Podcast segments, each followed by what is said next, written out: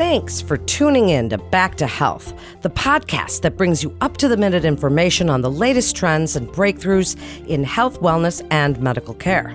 Today's special episode is part of our Women's Health Wednesday series, which features in depth conversations with Weill Cornell Medicine's top physicians on issues surrounding women's health throughout the life course.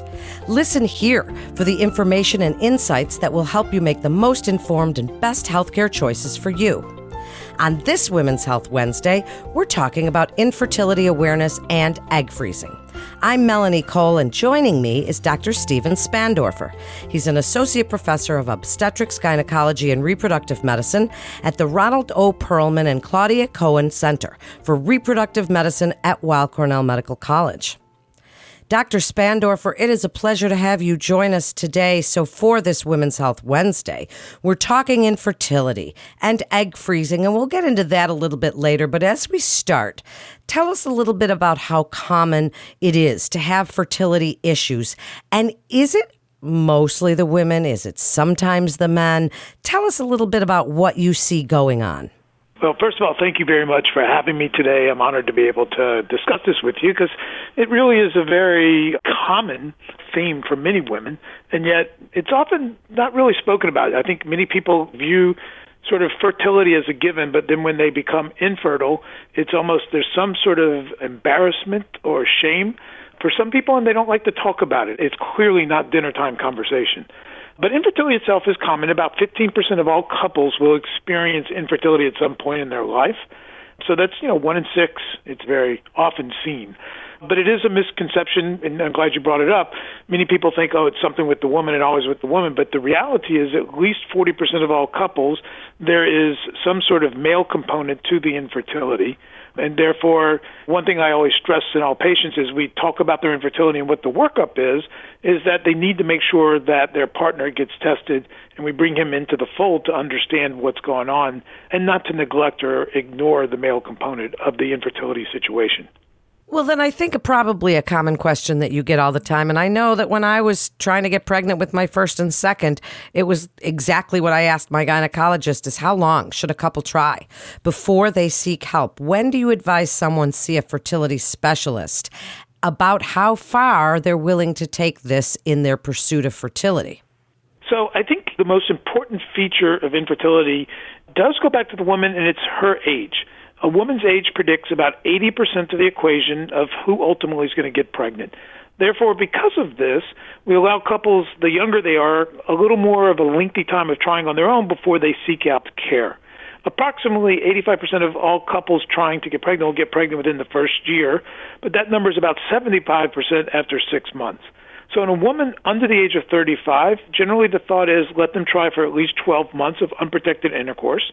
Or for a woman over the age of 35, we've cut that down to about six months, where we know most people are pregnant within those first six months. And therefore, after those time frames for each of those groups of women, it makes sense to at least begin doing the workup.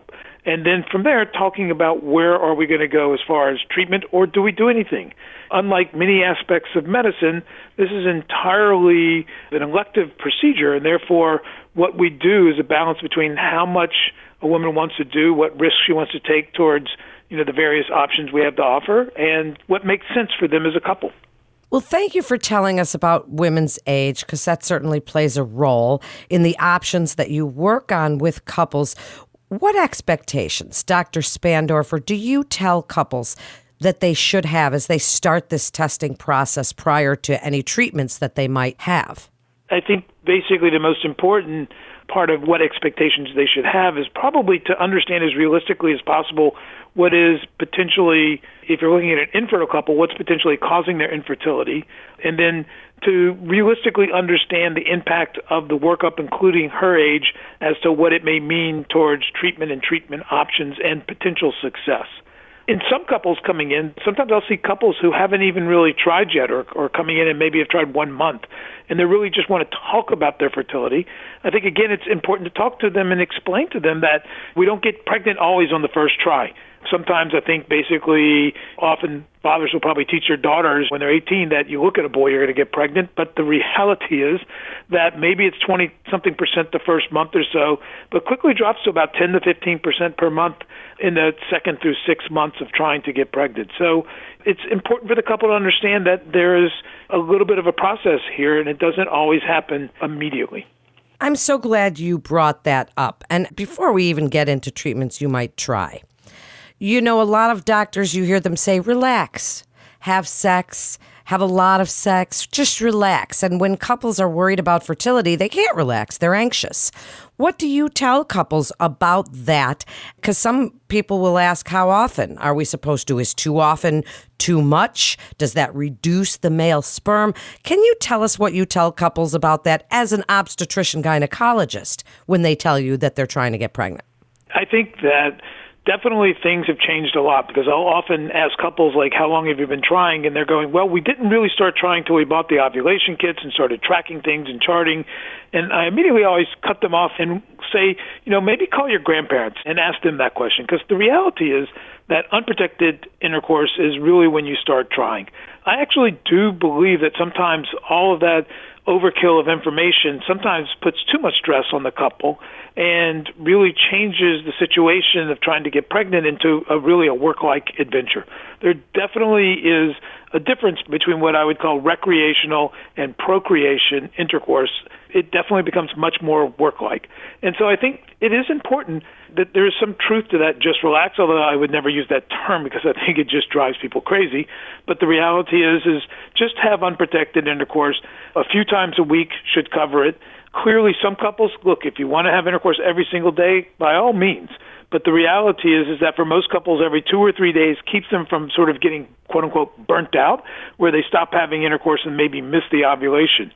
So i think initially it probably makes more sense to just sort of back off and take a less scientific quote unquote approach and really just go about things like forever and a day that humans have but i think at some point some of that other stuff does make sense but not initially yeah, it takes the workload off, and that was beautifully said by you, Dr. Spandorfer. So, now what are some of the treatments that are available? Speak first about the non surgical treatments. Are there any medications, new medications that you're excited about that you'd like to tell the public about? Things you would try first.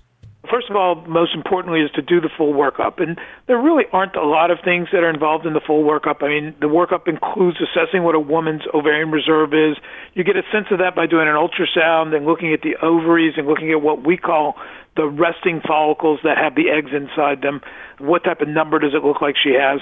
There's blood work that we get, whether it's an anti-Müllerian hormone test that we can get anytime during the cycle, or specifically blood work on the second or third day of her cycle, as another way of assessing her ovarian reserve.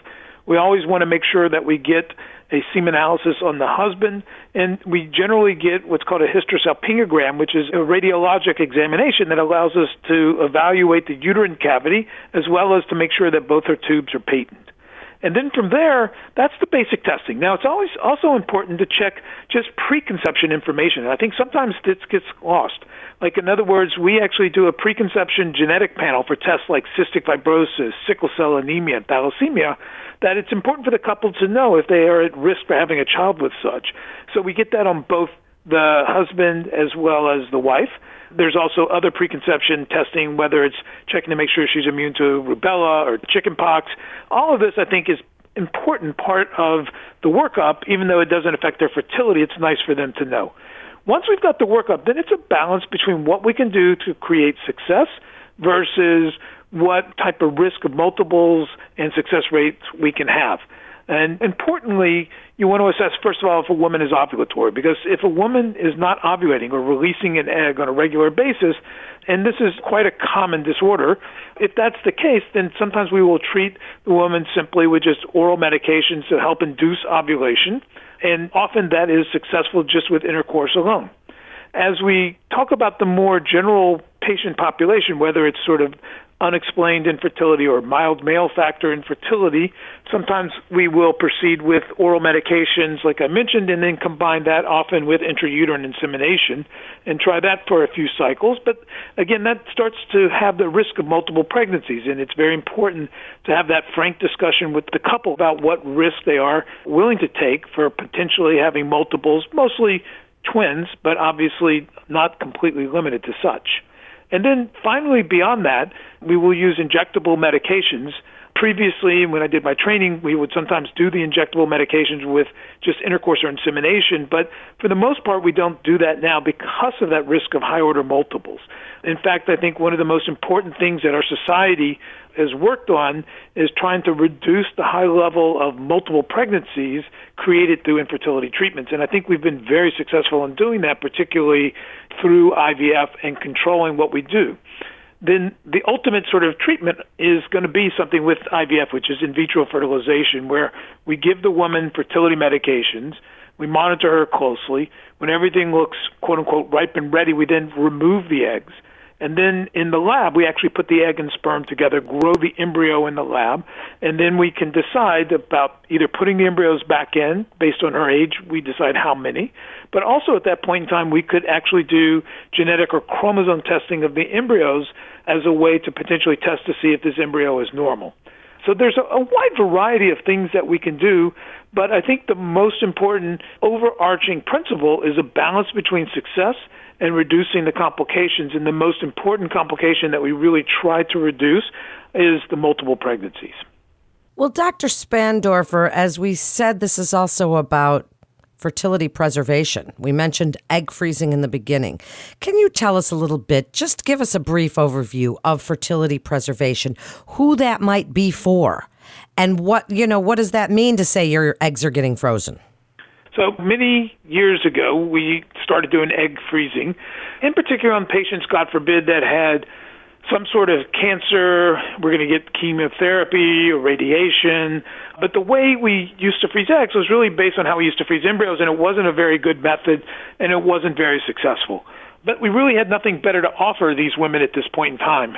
Then that changed pretty dramatically a number of years ago to where we learned how to change the methods of how we freeze eggs to where we've actually now set it up where fresh eggs and frozen eggs are fairly equivalent in their success. And that has allowed us to sort of open this up now to not just patients that are, God forbid, having cancer and to get some sort of treatment, but this now has allowed us to open it up for fertility preservation for people that either are not in the right place to get pregnant or don't have a partner or are concerned about their age for whatever reason. And basically, they still undergo the same IVF process. We give them the medications, we get the eggs, but then we can just freeze the eggs themselves without having to fertilize them. Years ago, the only successful method we had to really offer was perhaps to fertilize, but obviously that required having a partner or using some sort of donor sperm. Now, the major principle behind freezing eggs is based on the fact that we know about 80% of the equation of who we have success with is based on the age of the eggs. And what I tell all my patients is that the woman ages, her ovaries age, her eggs age, I age, her husband ages, but her uterus doesn't seem to age. So you could take a woman who's 35, 45, 55, not that we're going to be doing this in somebody in their 50s and 60s, but we could. We could use their uterus, younger eggs, somebody's sperm, fertilize, grow that embryo, put that embryo back into that uterus, and you can have a successful pregnancy. So the most important predictor of success is ultimately the age of the eggs. And this now has allowed people to sort of freeze their eggs as a way to potentially preserve their fertility. I do distinctly remember when we first started doing this and somewhat using the term elective or whatever you want to call it, but basically when we first started freezing eggs in the non-cancer patient, we were all worried that basically are we sending the wrong message out to women that, you know what, freeze your eggs, pursue your career, don't worry about having children or a family. And I think what we've learned is, is quite the opposite. That most people coming in wanting to freeze eggs, it's not that they're necessarily saying, oh, you know what, I'm 35 now, but I don't want to have kids till I'm 50. most of them are still 35 looking for the person they want to have a family with. And I think basically this becomes a great option to be able to offer these people as a way to not sort of lose the option of having a family of something that most of us consider so basic in life that we don't even consider it or think about it as ever a possibility that it may not happen to us. You explained that so well. What a great educator you are. So, tell us a little bit as we wrap up, Dr. Spandorfer, what you tell couples every single day about going through this process. I mean, people are worried about the cost, whether insurance covers a certain amount or a certain type of infertility treatments. Kind of wrap it up for us with your best advice about infertility awareness and all of the things we've been discussing here today It's very important, I think, for the couple or anybody going through any treatment, whether it's even an individual on their own, to really sort of thoroughly understand what's happening, what their chances are, what their options are. So I think basically, first and foremost, is to have a good ability to communicate with your doctor and treating team. The other part that this highlights, particularly for couples going through infertility, is that infertility is quite stressful. When you look at all these psychological studies, the amount of stress people have that have infertility is tremendous. And some of it is certainly based, whether it's financial, but some of it's just based on the mere fact of wanting to have children. And you try one month and then you have to wait to see if you're pregnant, and then you have to try again, and it's another whole month that goes by. It really wears on one's patience without a doubt. So I think what's also important is to have a very good communication between the couple. We have long since recognized this in our own group. We actually have three psychologists that have been with us over 20 something years, and they provide an invaluable service in just talking to couples about how to talk about this, how to express your feelings of what people are going through. The amount of guilt that someone may feel is incredible when you really talk to them and try to understand it. I still remember the most eye-opening experience I ever had is I once had a medical student many years ago who for her thesis project was a fly on the wall in our waiting room and just sort of walked around listening to people talk and what their fears and anxieties were and it it was a very eye-opening experience just to hear of what she had to say of what patients felt and what they were talking about. I think the other part that you mentioned is as far as insurance, and we've definitely seen changes. There are definitely states, and New York has sort of become one of them, where infertility coverage and IVF coverage is mandated, although it depends on the size of the company you work for. Different insurances and different plans definitely covered things differently. Egg freezing itself, in fact, is even becoming more likely to be covered than it used to be by certain companies. So I think it's always important to explore what your financial possibilities are and also obviously what is covered and not covered.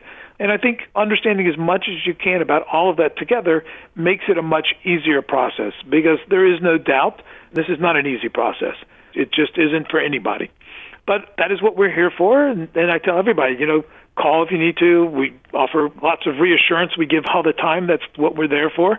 And we have resources of people to help you with the various either issues or problems that you may run into as you try to seek treatment. Well, you are lovely, and I can hear the passion in your voice. I imagine that the couples that see you are very, very lucky indeed. So, thank you so much, Dr. Spandorfer What an informative episode this was. And I hope you'll come back and join us again because there are so many factors that we weren't able to cover in this podcast, but so many issues that arise for couples that are trying to get pregnant. Thank you again. Thank you very much for having me. I really enjoyed being a part of this today.